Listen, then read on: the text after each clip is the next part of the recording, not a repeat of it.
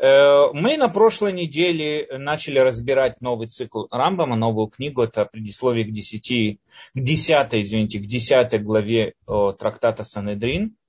И мы с вами разобрали э, Мишну. Мишна, это вот это, высказывание мудрецов о том, как мы, как мы с вами разобрали, что у каждого еврея практически э, есть доступ, есть доступ к уламаба, мы с вами сказали, это не означает, что у него есть участь в уламаба, потому что, как мы с вами видели, написано не, что у него есть хелек бе уламаба, написано ле уламаба. Мы сказали, что у каждого еврея есть определенная участь достижения этого уламаба и так далее.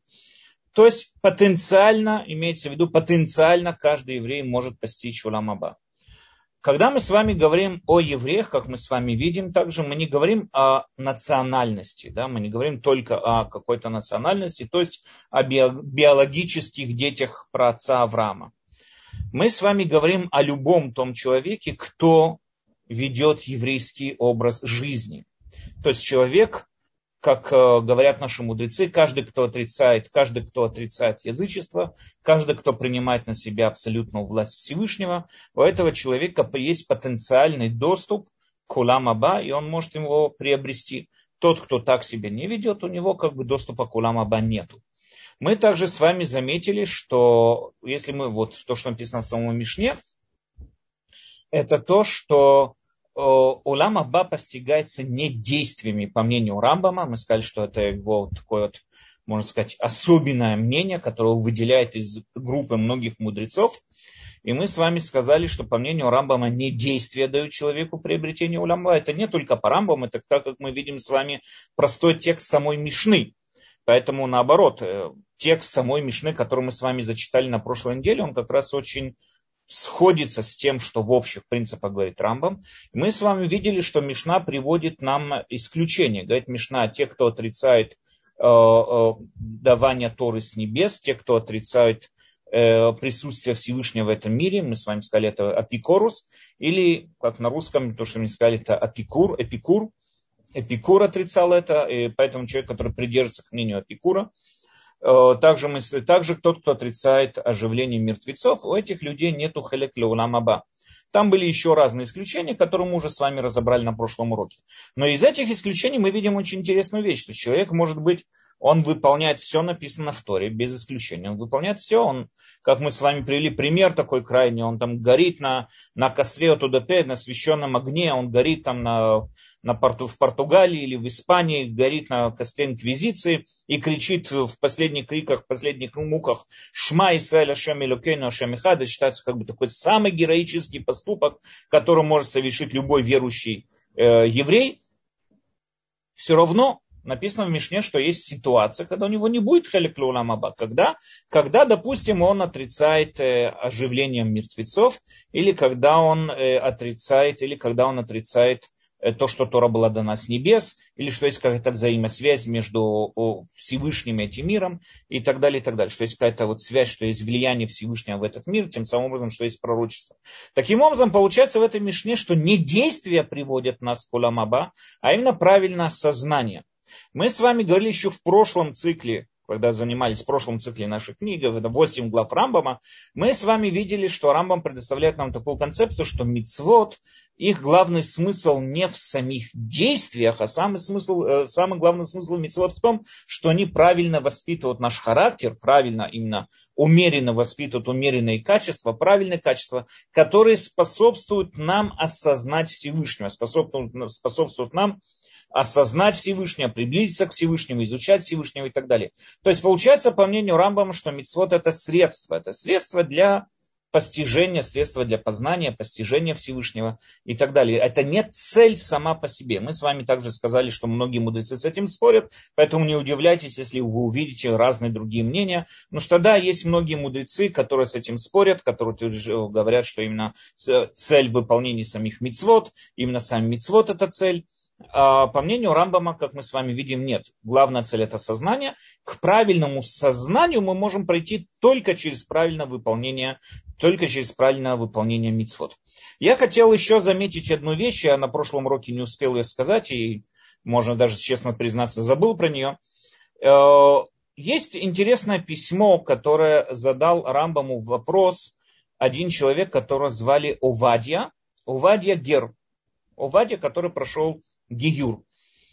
Вадья Гер жил э, в Вавилоне, то есть это уже Вавилон не было, но это было вот это, то место Месопотамия, скажем так, да, современный Ирак. Он жил в Багдаде. Он был до этого, то, что мы знаем, он до этого был каким-то там э, большим человеком, чиновником, э, принадлежащим к шиитскому, э, вот этому вот э, шиитскому исламу. Он был э, мусульманин-шиит. Э, и он прошел в определенное время, мы не знаем точно когда, где и что, но мы знаем, что он прошел Гиюр. И он пишет Рамбаму, задает ему такой вот вопрос, что он обратился к своему, э, к своему равину, обратился в Багдаде к своему равину, к своему Роши Шива. В Багдаде было еще, в то время были еще Геоним, поколение Геоним еще продолжалось в Багдаде, параллельно также поколению Ришуним определенное время. И каждый мудес, он был практически Роши Шива. И Шивы, они были те, кто э, главный центр изучения Торы, главный центр влияния на, вавилонский, на, на, на вавилонскую диаспору и так далее. И он задал вопрос э, своему Рошишиве, имеет ли право он, как человек, который прошел Гиюр, имеет ли право он э, э, молиться Шмунайсры? Шмунайс это молитва, которая произносит, произносит три раза в день, и она там звучит примерно такими вот словами, это мой перевод примерно, благословлен ты Всевышний, благословлен ты Бог наших праотцов Авраама, Ицхака и Якова. Да, то с, этого, с этих слов начинается молитва. Благословен ты Бог наших праотцов Авраам, Ицхак и Якова. И он задает вопрос, но они не мои праотцы. То есть, если я человек, допустим, который прошел Гиюр, так я не могу сказать, что мой праотец это Авраам. Авраам у меня не праотец. Как бы я прошел Гиюр, мои праотцы были кем-то другими. Он там персидский был человек, он был перс сам по себе, не араб. То есть, если был бы араб, так он мог бы еще сказать, что, может быть, он Ишмаэла, и поэтому Ишмаэля, поэтому Авраам, да, каким-то является его праотцом. Но если не ошибаюсь, он был шиитский, он был персидским э, персом. И кроме того, также Ицхак и Яков. То есть, как он может произнести эти слова, благословен Бог наших праотцов, когда они не являются его праотцами? Не является ли это обманом? Ему сказал Роша Шива, что так оно и есть, да, что это обман, и поэтому он должен молиться Шмунайсе, не произнося первое благословление. Потому что первое благословление это обман. Он не имеет права такого говорить перед Всевышним, Бог наших працов. Это не твои працы, к тебе это не имеет никакого отношения. И он задал, выслал это письмо Рамбаму, вот как вот мне, так ли это, так это или не так. Правильный ли это закон или нет. На это Рамбам э, очень, скажем так, грубой форме, а я отругал этого Рошишивы, очень в гру- грубой форме ответил, э, ну, выступил против этого Рошишивы. Э, и говорит Рамбам, говорит такую вещь. Когда мы говорим, и он также это, эту идею также пишет и в Муре Невухим, своей великой книге Муре Невухим, он пишет эту же идею. Когда мы говорим о ком-то, что он наш праотец или отец, если вы помните, мы на прошлом уроке, еще когда только начинали учить 8 глав Рамба, мы с вами сказали, что как и любой другой объект, субъект в этом мире, состоящий из материи и формы, также и человек состоит из материи и формы. Материя человека это живое, это его живучесть, это его материя. Форма это его разум, это его сознание, разум, можно сказать, разум. Когда человек живет по разуму, человек ведомый разумом, тогда можно сказать, что вот он воплощает свою форму, реализует свою форму, реализует свои возможности.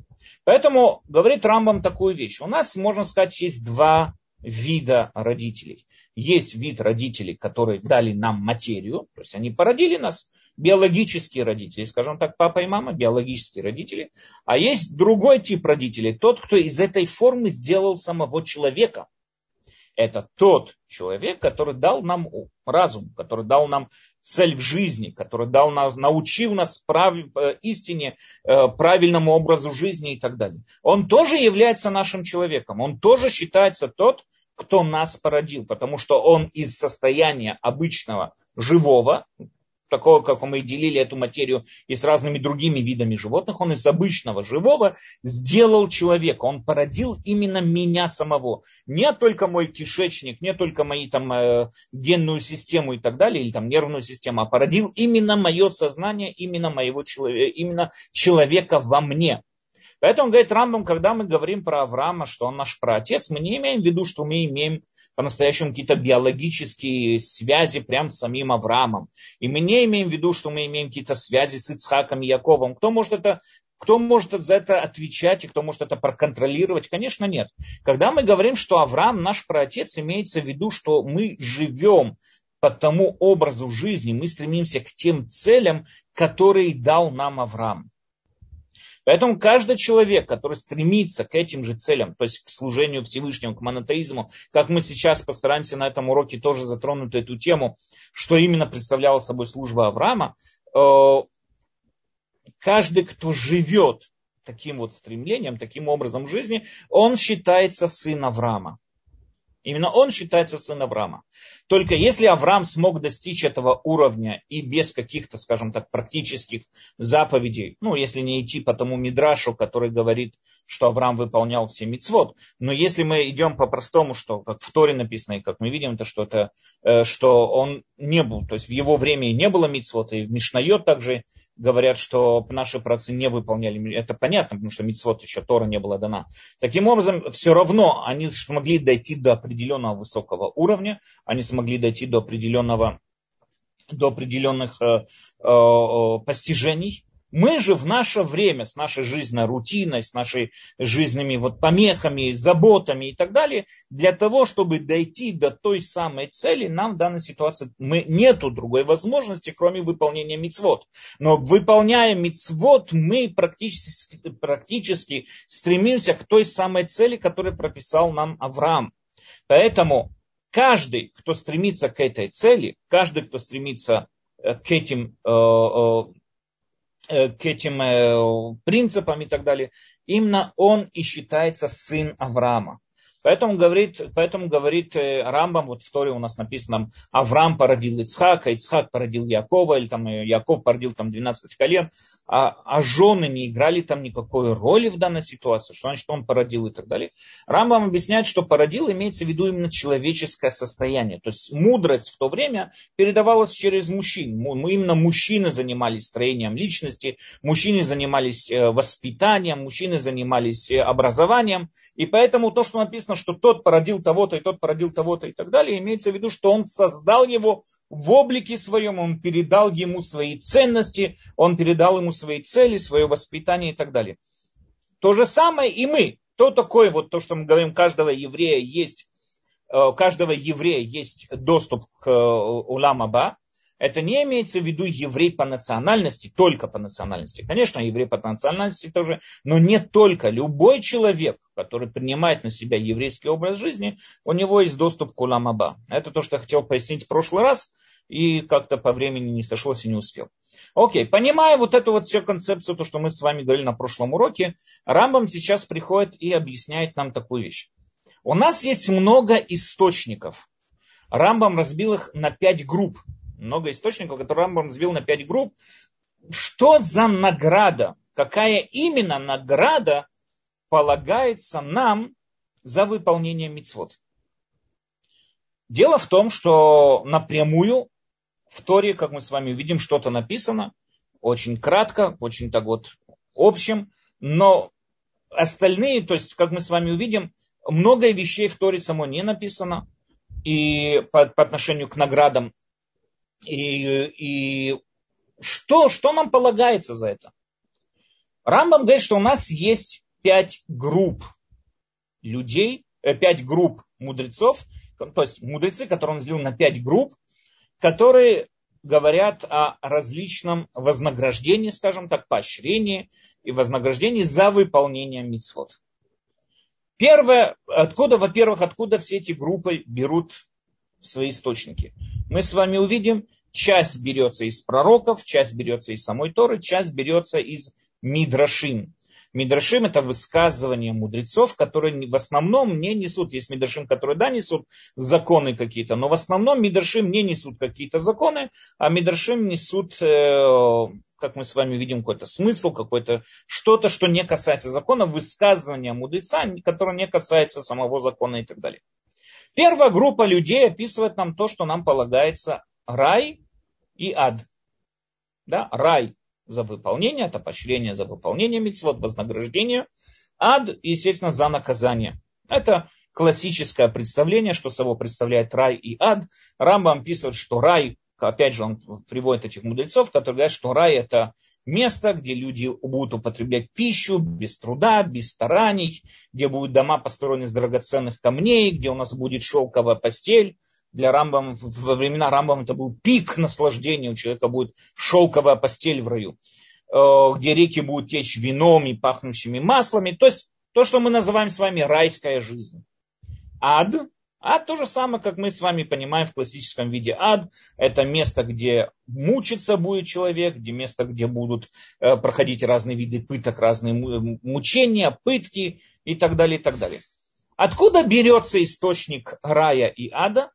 Откуда он взялся? В Торе про него не сказано. Есть райский сад, но, как мы с вами дальше увидим, это немного, другая, немного о другом говорит. Само понятие тут рай, который вот то, что мы с вами сейчас предоставили, откуда он взялся? Его источники Мидрашим. Мидрашим говорят о рай, о рае и аде как вид наказания и вид вознаграждения. Это первая группа мудрецов, которые говорят, что вот нам за это полагается и так далее.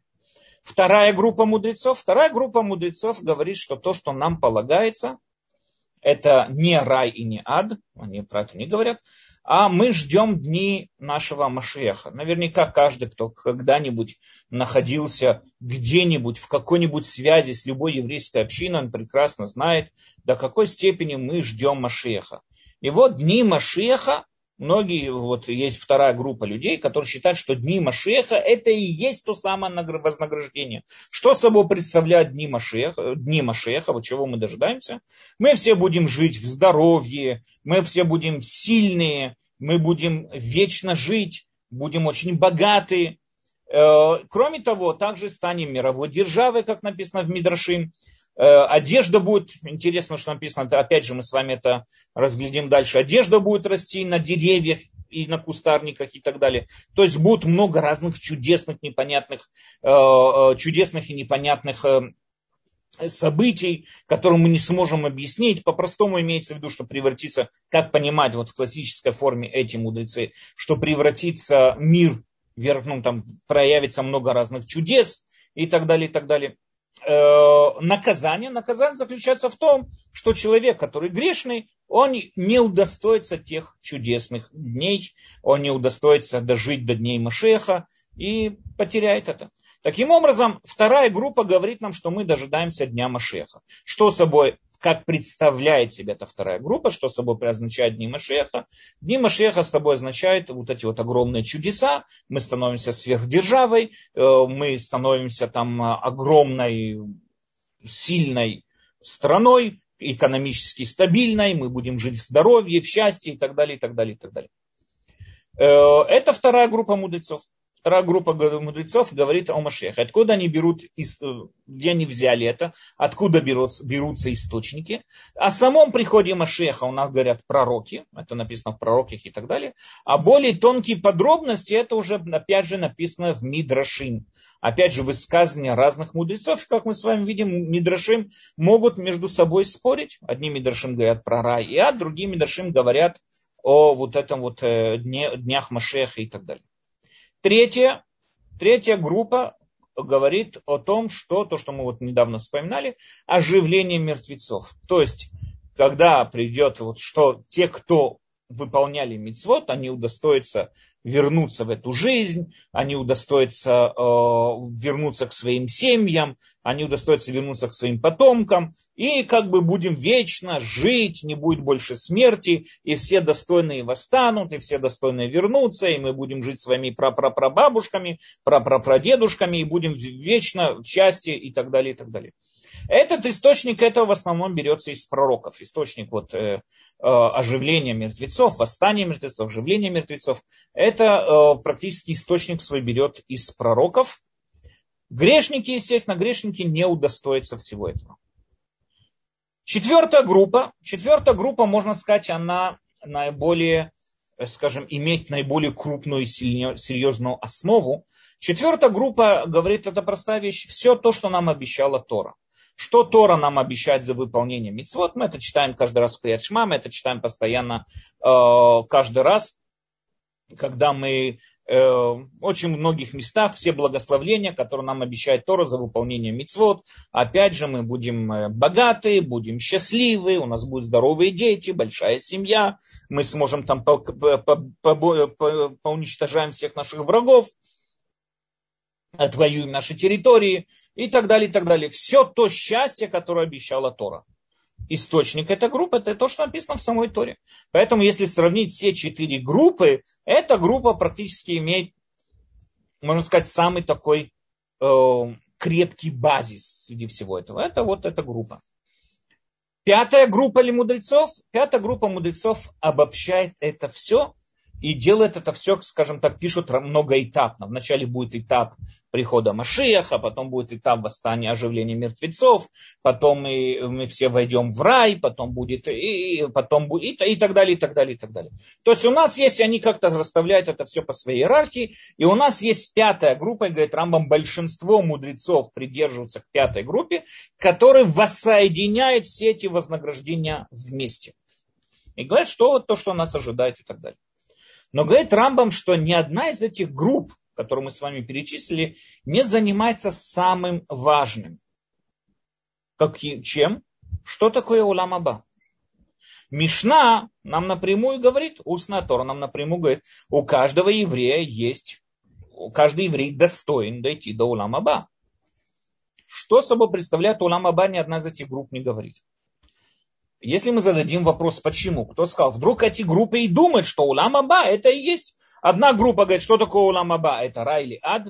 Другая группа говорит, что улам аба это дни Машеха. Третья говорит, что это оживление мертвецов и так далее, и так далее. Может быть, это и есть улам аба. Почему Рамбам решил, что ни одна из этих групп не говорит про улам аба? Ответ очень простой. Все эти группы, если мы с вами посмотрим, для того, чтобы понять эту вещь, надо понять еще одну такую вещь. В чем разница между наградой и последствием. Я приведу пример. Допустим, э, человек, доктор, прописал, или отец, скажем, отец, чтобы было более такое понятно, говорит ребенку, что вот будешь там, употреблять там, такую-то и такую-то еду, будешь здоровым. Допустим, будешь кушать каждый день чеснок, будешь здоровым человеком и так далее. И ребенок ест чеснок, и он становится здоровым. Или лук, или чеснок, или любую полезную вещь. Будешь вот прислушиваться к тому, что вот сказал вот отец, или то, что прописал доктор, будешь здоровым человеком. Он здоровый человек. То, что он здоровый человек, это не вознаграждение. Это не потому, что ты молодец, послушал доктора, вот тебе здоровье. Нет, это не здоровье, это не имеет никакого отношения к этому. То же самое и наоборот человек, допустим, приобрел какой-то там, не знаю, новый, новый какой-нибудь телефон. И написано в инструкции, что нельзя его окунать в воду. Он посмотрел по сторонам, никто не видит, быстренько его окунул в воду, и телефон испортился. Он сейчас прибегает к компании, этой телефонной компании со слезами на глазах, говорит, вот у меня телефон испортился, почему вы мне сразу же его испортили? Я один раз только его окунул в воду, вы мне его уже испортили. За что такое наказание? Отвечает ему в этой компании, извини, дорогой, но это не наказание. Это последствия. Мы создали такой телефон, который при воде, при прикасании с водой портится. Ты окунул его в воду и испортил. То есть в данной ситуации, как и если мы ведем здоровый образ жизни, как и если мы окунаем этот телефон в воду, это не награда и наказание, это прямое последствие наших поступков. Человек, который не послушался родителей и вышел без пальто там в русскую зиму на улицу и простудился и получил воспаление легких, это не наказание, это не Бог его наказал. Нет, он, это прямой процесс, это прямой естественный процесс, который вот он запустил, когда вот не послушался умных людей. Это не наказание, это просто ну, последствия его действий. Что такое наказание или награда? Наказание награда это когда, это когда вещь не имеет прямого, то есть скажем так, не существует причины следственной связи.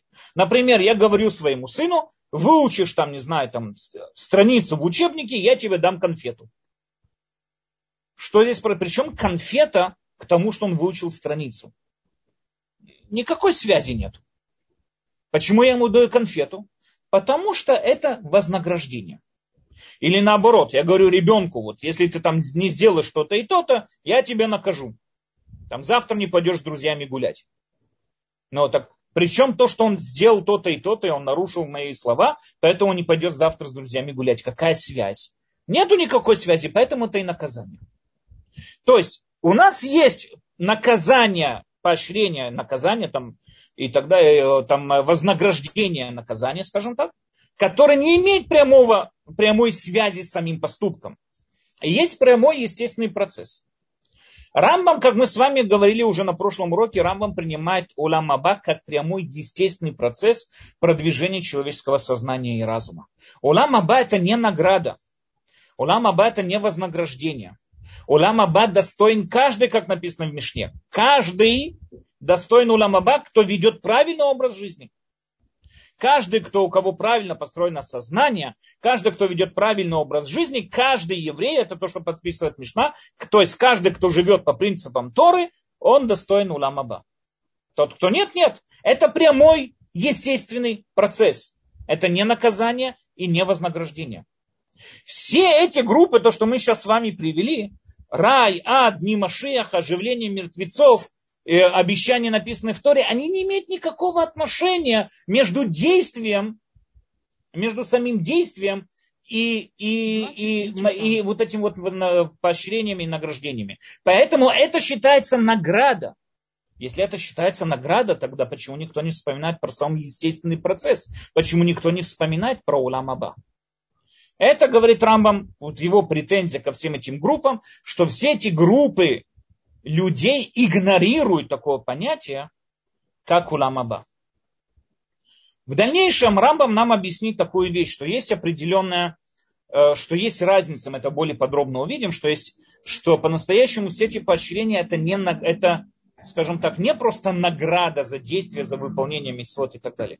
Это когда человек со своей стороны прикладывает максимальные усилия для достижения чего-то, Всевышний там, для выполнения там, э, заповеди Всевышнего, Всевышний идет ему навстречу. Не всегда, но Всевышний идет ему навстречу и помогает ему в дальнейшем там, с тем, что снимать с него разные заботы, с тем, что снимать с него разные нагрузки и так далее, и так далее. Это и есть те самые поощрения, которые нам обещаны, но мы с вами более подробно это разберем, когда будем, когда с вами э, поймем, как правильно относиться к Мидрашим что собой представляет Мидраш, как к ним правильно относиться и так далее.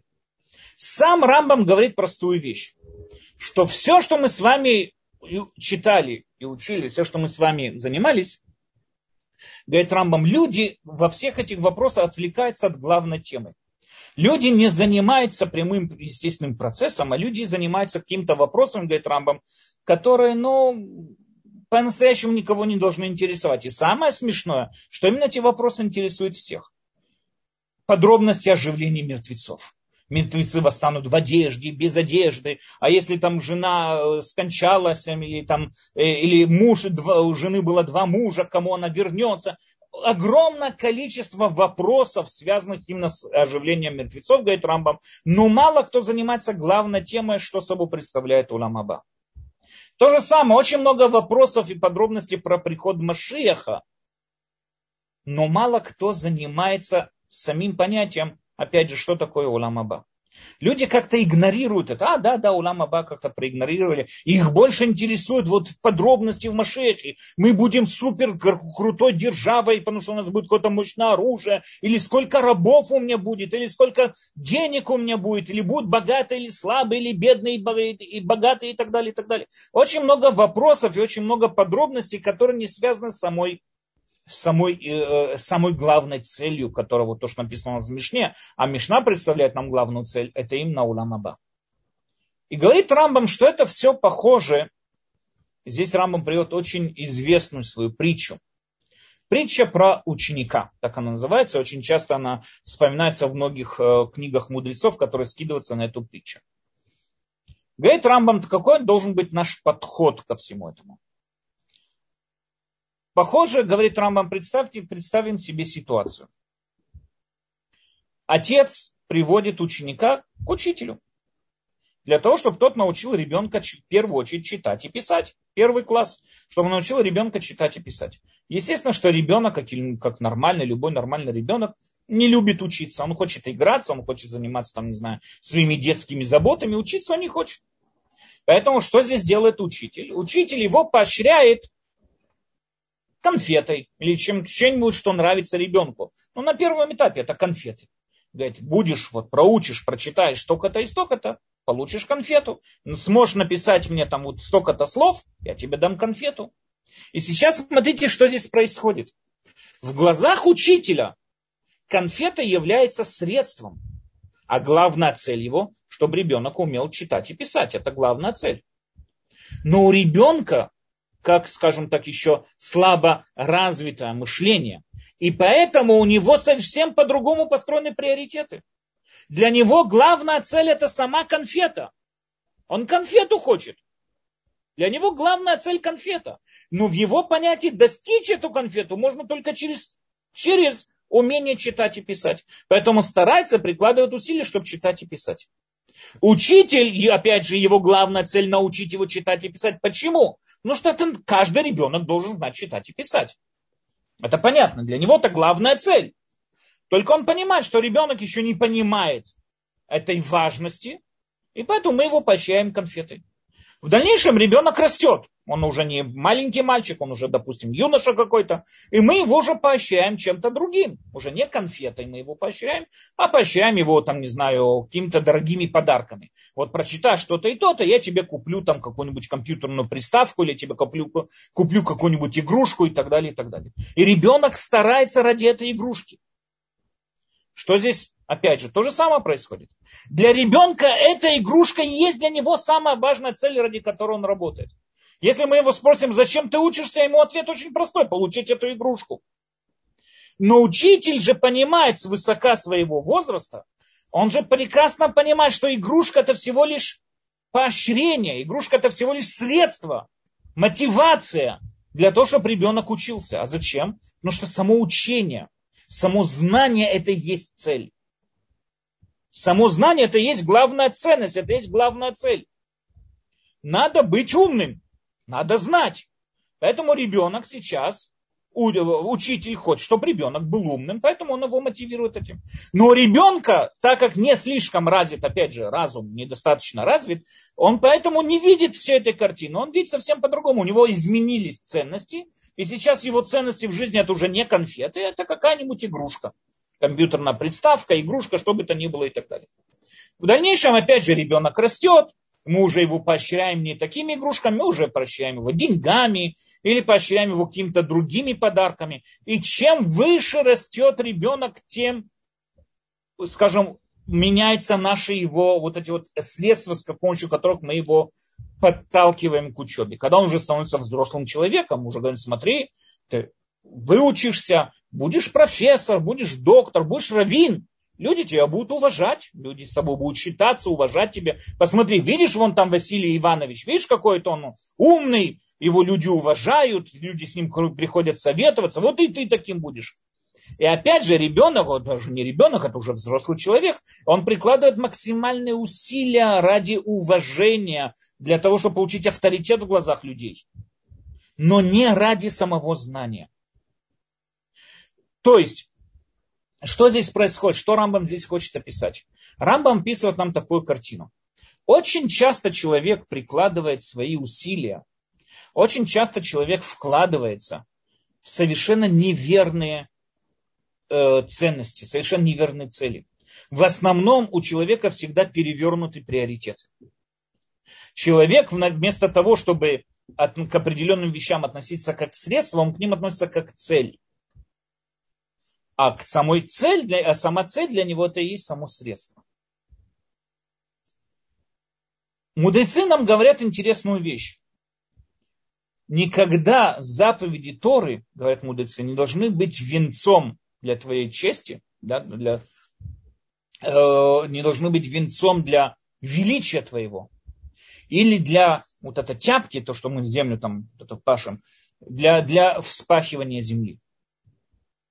То есть мицвод, правильный, настоящий подход к мицвод заключается в том, что они ни в коем случае не должны быть средством. Мицвод, выполнение мицвод и есть сама цель. Здесь для того, чтобы это больше, скажем так, более, более подро... понятно объяснить, те, кто слышали в свое время мой урок про Амалека, я там как раз тоже выставлял такое вот, объяснял такое вот, говорил такое объяснение. Э, у нас в Торе написано, что самые мерзкие поступки, которым запрещено еврейским народам, еврейскому народу следовать им, выполнять им, это поступки семи народов, которые жили здесь, которые поклонялись разным богам, и одного из богов, который там вспоминается в Торе, это Молих. Что такое бог Молих? Это был евусейский бог, бог народов Евусеев, э, бог плодородия. И люди приносили этому богу, богу плодородия, приносили все свои первые плоды в жертву. Приносили в жертву свои первые плоды. Будь то первая, там, не знаю, рожь, которая первая выросла, э, помидоры первые, которые выросли, ну тогда еще не было помидор, но все вот это вот приносили ему в жертву свои первые плоды. Коз первых, телят первых, которые родились. И также своих детей. Первенцев приносили в жертву Богу Молех. Это уму непостижимо, какая страшная история. Представьте себе, родители, радуясь, наверное, на фестивале, радовались и так далее, приносили в жертву своих детей. Да, себе представить такое очень тяжело. И Тора называет это поступок мерзким поступком ужасным поступком. Говорит, Тора ни в коем случае не подражайте этим народам. Прогоню вас с земли Израиля так же, как и прогнал тех народов, потому что это мерзкий и ужасный поступок. То есть сам поступок, само приношение в жертву своих детей, это уму непостижимо, какой ужасный поступок. Тогда задается вопрос, а в чем разница между этим ужасным поступком и тем поступком, на который готов был идти Авраам? Всевышний сообщил Аврааму, сказал Аврааму, иди и принеси в жертву, иди и принеси в жертву своего сына Ицхака. И Авраам пошел и готов был принести его в жертву. Его остановили, там, Всевышний остановил его по, по, посередине, но он готов был это сделать. В чем разница? Не понял. Если это мерзкий поступок, так это мерзкий поступок. Не имеет значения, остановили человека или нет. Сам поступок мерзкий. Почему же тогда Тора пишет про Авраама, что когда вот ангел к нему обратился, сказал, не протягивай руку, там, не убивай юнца, ибо познали, что богобоязненный ты. Почему поступок Авраама считается богобоязненным поступком? Я не понимаю, он или мерзкий, или богобоязненный, что здесь происходит? Если мы с вами спросили бы этих несчастных родителей, которые поклонялись Молиху, этих Евусеев, почему они приносили своих детей в жертву, они бы тоже сказали, боги им сказали, да, пришли шаманы, Пришли жрецы и сказали, надо. Боги сказали, вот они и принесли. В чем разница между двумя этими поступками? Для того, чтобы понять эту разницу, надо понять в общем, как мы уже с вами не раз затрагивали, в чем разница между язычеством и монотеизмом. Язычество, вкратце это скажу, да, язычество верит в то, что боги неотъемлемая часть этого мира, Боги это природные явления, которые мы с вами видим. Это вулканы, извержение вулканов, это цунами, это все, что мы с вами видим. Все то, что в этом мире вызывает у нас восхищение, это боги. Таким образом, как на все природное в этом мире, я также могу и повлиять на богов напрямую. Я могу изменить свою судьбу тем, что я задобрю богов.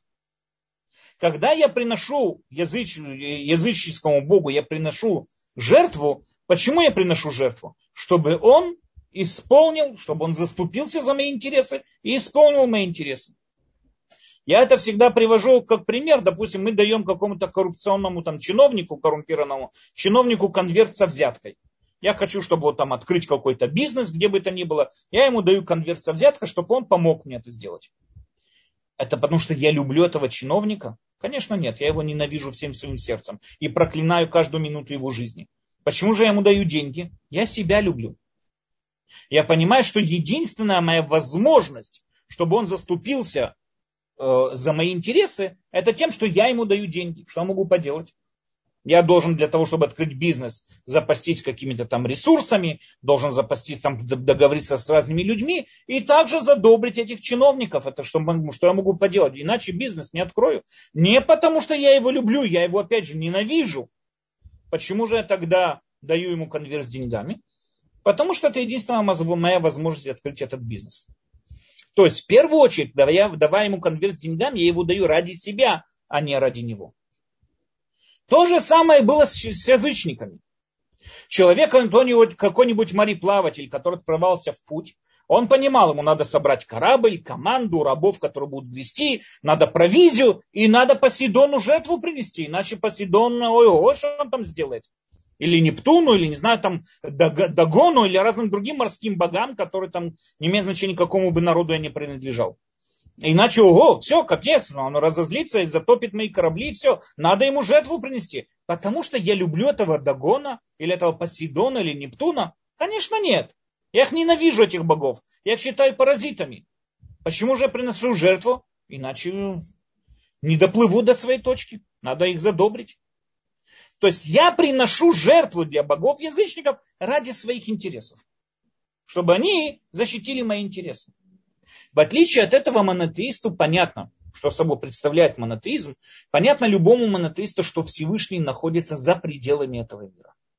Весь этот мир создан Всевышним. Всевышний источник всего этого мира. Поэтому не может быть, не, не может быть частью этого мира.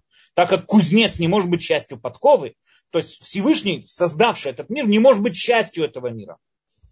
Всевышний находится за пределами этого мира. Поэтому он не влияемый этим миром. Он влияет на этот мир. То есть идет изобилие, идет влияние от Всевышнего к этому миру, но не от этого мира к Всевышнему. И поэтому понятно, что мои действия, изменить какой-то ход, его желание, что бы это ни было и так далее, не знаю, эффективно они или нет. Почему же тогда приношу жертвоприношение? Какой мой смысл принести жертвоприношение? В этом и есть весь великий смысл уже принести жертвоприношение. Потому что так хочет Всевышний. Мы с вами говорили тоже в том, на том уроке, что означает любовь. Любовь это когда человек делает что-то по отношению к другому человеку не потому, что это его интересы. Не потому, что я тебе помогу, а в дальнейшем ты поможешь мне.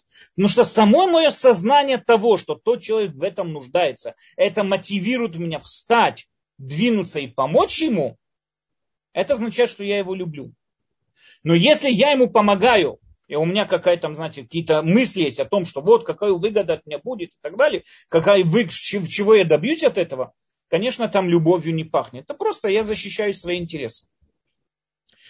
Э, Евусеи приносили свою жертву приношения Богу плодородия. И здесь возникает здесь возмущение огромное. Ты ради хорошей кукурузы, ради хорошей пшеницы, ради хорошего там молока ты готов убить своего сына. Это самый мерзкий поступок, который можно быть на земле. Ты ради хорошего урожая готов убить своего сына. Что может быть ужаснее всего этого? Поэтому это мерзкий поступок. В отличие от этого Авраам, когда шел совершать это действие, он это шел совершать действие против всех своих интересов. Всевышний обещал ему, что от Ицхака пойдет потомство. Всевышний обещал ему, что, что Ицхак возглавит его дом. Он ждал этого сына сто лет. И он шел его убивать, несмотря на все свои интересы. Против всех своих интересов. Почему он готов был это сделать? Ну, что Всевышний сказал. Это настоящий поступок богобоязни.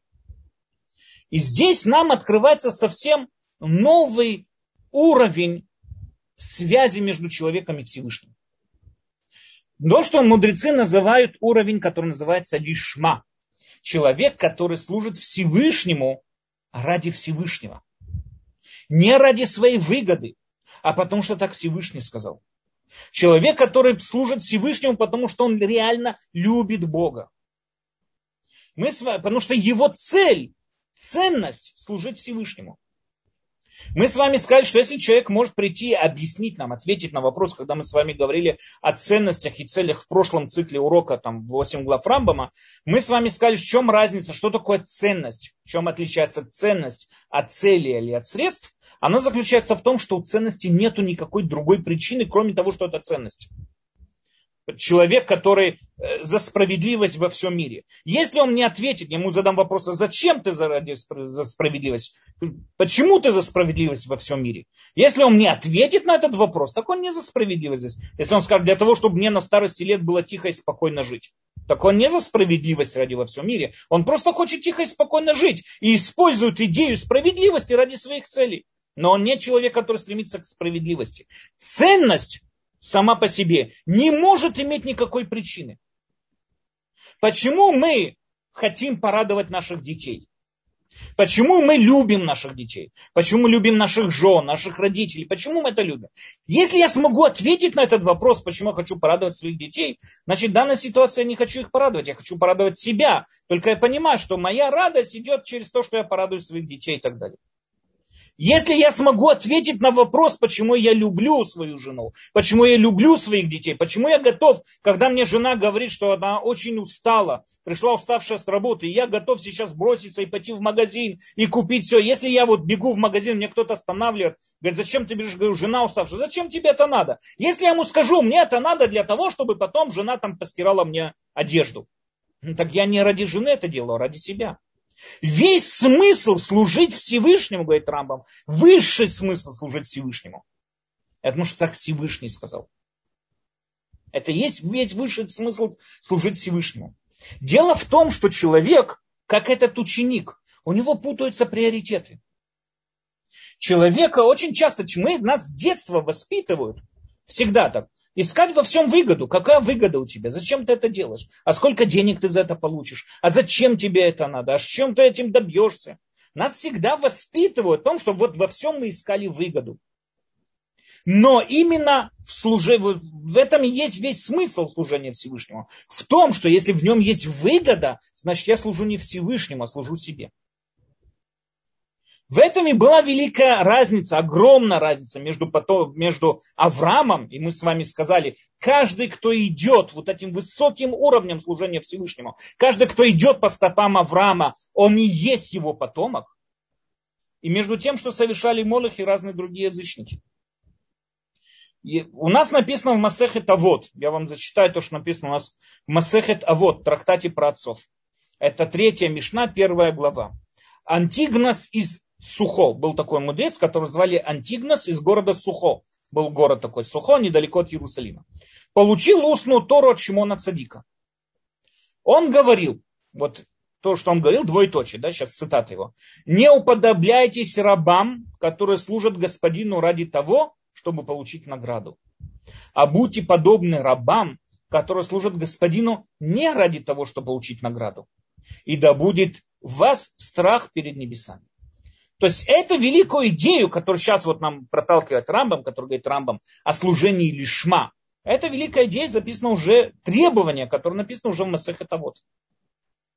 У нас написано также в Мидраш Сифри. Написано тоже. Не, человек не должен говорить, что он учит Тору, чтобы быть богатым, так написано. Не говорит, что я учу Тору, чтобы быть богатым, чтобы быть уважаемым человеком или чтобы получить улам аба. Не учу ради этого. Не, не ради вознаграждения в Уламаба, нет. А написано в Торе, люби Господа Бога твоего, слушай его голос, голоса и держись его, ибо он, жизнь, ибо он твоя жизнь и долгота твоих дней. То есть Всевышний есть твоя жизнь. Это есть цель всей твоей жизни. Именно поэтому надо ему служить. Таким образом, нам получается здесь очень интересная вещь. Рамбам нам с одной стороны говорит, что улам Аба мы можем постичь с помощью правильного сознания, и улам Аба мы можем постичь, то есть с помощью выполнения мицвод. Но само выполнение мицвод не должно быть ради улам Аба. Потому что улам Аба постигается тогда, как мы с вами сказали на первом уроке, когда человек осознает абсолютную власть Всевышнего над собой. Почему он делает то или иное? Потому что Бог сказал. И это достаточно, это информация, что Бог сказал достаточно, чтобы смотивировать его встать рано утром и пойти на молитву. Это достаточно для него, чтобы выключить телевизор в субботу. Это достаточно для него, чтобы не зайти в некошерный там, ресторан или купить некошерный продукт. Потому что Всевышний сказал этому достаточно. Тогда он служит Всевышнему. Но если он служит, выполняет эти митцвот ради достижения каких-то выгод, Он выполняет мицвод, что вот там, не знаю, чтобы быть богатым, или выполняет мицвод там, чтобы быть здоровым, или там делать какие-то мицвод ради своих личных интересов, так он не Богу служит, он себе служит. Когда он служит себе, он не принял Всевышнего как абсолютную власть над собой. И поэтому по-простому и Улам Аба он не увидит. Но здесь, здесь есть определенное но. Надо вот подчеркнуть определенную вещь. Нам говорят мудрецы такую вещь. Леулам, леулам, да, это леулам на иврите означает без исключения. Ясока Адам бешело лишма, шемиток шело лишма, балишма. Мудрецам было очевидно и понятно, что вот этот вот уровень служить Всевышнему, то, что называется лишма, то есть именно служить саму Всевышнему, это очень, очень тяжелый и высокий уровень, который требуется от человека. И мудрецам понятно, что этот уровень невозможно достичь за один день. Понятно, что этот уровень невозможно достичь просто так вот, решить и все. Человек так долго не продержится, когда он сам находится на низком уровне. Сколько человек может вставать рано утром в дождь, в зиму, в снег, в слякоть, вставать и идти рано утром на молитву, когда он может еще в постели проваляться полтора часа? Только из-за того, что вот Всевышний сказал. В основном человек на начальном уровне, он долго так не продержится. Может быть, вначале вот он возбудится этой идеей, но через неделю, через две, он все, все затихнет, все упадет, и он долго не продержится. Поэтому говорят мудрецы здесь интересную вещь. Вначале человек, как мы учились с вами в прошлом цикле, вначале человек должен выработать правильные привычки. То есть он вначале должен выработать у себя привычку вставать на молитву. Но для того, чтобы выработать себе привычку вставать на молитву, он должен смотивировать себя. И здесь даже в поисках какой бы то ни было выгоды. Мудрецам понятно было, что это, так это очень тяжелый уровень, так это очень тяжелый путь. Поэтому вначале надо, как мы уже с вами сказали, да, мотивировать себя чем-то побочным, скажем. Я буду вставать на молитву, чтобы отмолиться, там, не знаю, там, за здоровье своих близких, или за свое богатство, или что бы то ни было, или чтобы с работы не уволили и так далее. Я встаю на молитву, чтобы молиться перед Всевышним, и, и чтобы вот он мне там помог в том-то и том-то и так далее. То есть, интересно, начальный первый этап, мы никогда не должны приходить с человек, к человеку с требованием быть лишма. Опять же, возвращаемся к примеру Рамбама насчет ученика. Если придет учитель, преподаватель в первом классе и заставит детей учиться, они скажут, а зачем нам это надо? Он скажет, чтобы мудрыми, чтобы мудрость это истина, чтобы быть и их это никуда не приведет. Если ты не дашь конфетку, они ни, ни, на, что не, ни, ни на что не согласятся. Поэтому вначале конфета, потом игрушки, потом деньги, потом честь и так далее. Но понятно, что надо обязательно чем-то мотивировать человека. Я вам скажу еще одна интересная вещь. Если мы с вами, каждый, кто когда-нибудь читал Криат Шма, Первая глава Криадшма называя, начинать с того, что люби Всевышнего, в авто это Лукеха, люби Всевышнего своим, всем своим сердцем, всей своей сущностью, всем своей душою и так далее. И как там написано, и выполняй мицвод, выполняй заповеди мои, будут эти слова на косяках дверей, на, на лбу, на руке и так далее, и так далее. То есть требуется от нас служить Всевышнему лишма. Любить Бога. Что значит любить Бога? Выполнять его мицвод. Это то, что требует от нас первая глава Криадшма. Вторая глава Криадшма, она полное противоречие этому. Вы, если будешь выполнять мои мицвод, я тебе дам хороший урожай, я тебе дам сытый скот, я тебе дам там здоровую жену, детей и так далее, и так далее. Если нет, ой, вовой, тогда все будет наоборот. И как можно совместить эти два противоречия в одной молитве? Ответ по-простому здесь очень простой. Когда человек служит Всевышнему, естественно, первая глава нам говорит о главной цели. Что такое любовь к Богу? Главная цель это именно любить Бога и стремиться к любви, выполнять митцвот, потому что мы любим Всевышнего. Не, не ища какую-нибудь там какую-нибудь цель, там, рай, ад, машех и так далее. Не это главная цель служения Богу. А главная цель должна быть служение Богу. Почему? Потому что Бог сказал. Но вторая глава приходит нам и говорит, с чего надо начинать. Говорит нам вторая глава, что первое, вот если ты служишь Всевышнему, вот лолишма, но понимая в конце концов, что твоя конечная цель лишма, тогда и вот это вот лолишма, то есть когда ты служишь ради своих интересов, они тоже становятся служением Всевышнего. Потому что твоя конечная цель – это дойти именно до этого уровня, служить Всевышнему и так далее. Поэтому мудрецы сказали нам простую вещь, говорит Рамба, мудрецы нам э, заметили такую вещь, что э, следует, 11 мишна в этой же главе, Вавод, говорит нам такую вещь. Мудрецы, это сказал Автальон, учитель, учитель э, Шамай и Илель, известных мудрецов наших. Мудрецы, будьте осторожны в своих словах. Что это означает мудрецы, будьте осторожны в своих словах, говорит Рамбам. Они говорили это по отношению с Антигнусом. Дело в том, что требования Антигнуса от, для, от своих учеников именно служить Всевышнему не как рабы, которые служат ради, ради награды, а именно рабы, которые служат не ради награды, его поголовное требование от всех привело к тому, что в еврействе появилось много разных сект. И поэтому, говорит Рамба, мудрецы через пару мишнает выступать против этого, говорит Антигнусу, как бы предупреждение. Не будьте такие, как Антигнус с точки зрения того, что он не контролировал, до кому он должен договорить эту информацию. В первую очередь человек, естественно, должен на первом этапе служить Всевышнему и да, найти какую-то мотивацию, ради которой он служит Всевышнему. Это будет лолишма но это вырабатывает у него привычки уже вставать вовремя на молитву, выполнять заповеди и так далее, и так далее.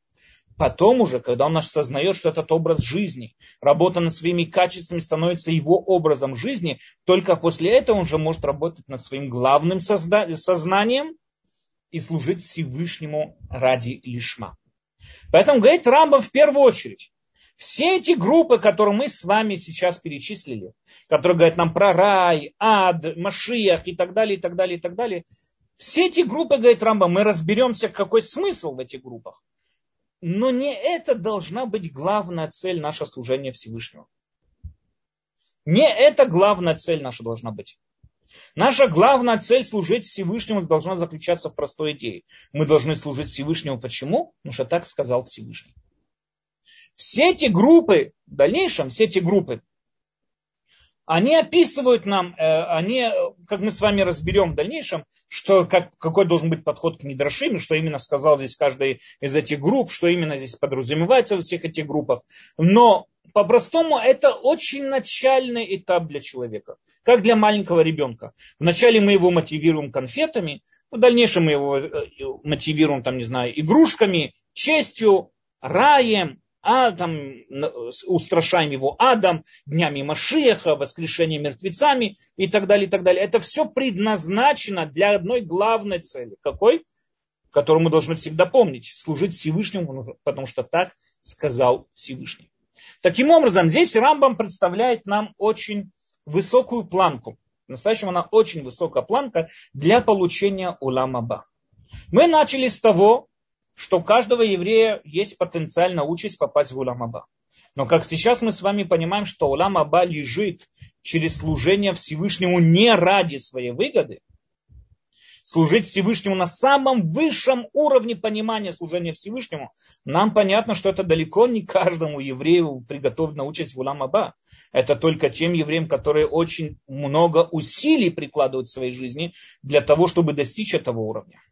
И только им можно сказать, что да, для них есть. Но потенциально каждый, кто живет по принципам Торы, каждый может достичь этого уровня уламаба. Окей, Баруха мы с вами сегодня закончили эту тему. Без Раташем на следующей неделе, надеюсь, мы увидимся, продолжим тему, какой должен быть правильный подход к Мидрашим, высказываниям мудрецов, к Мидрашим и так далее. И без Раташем мы продолжим дальше. Добрый вечер.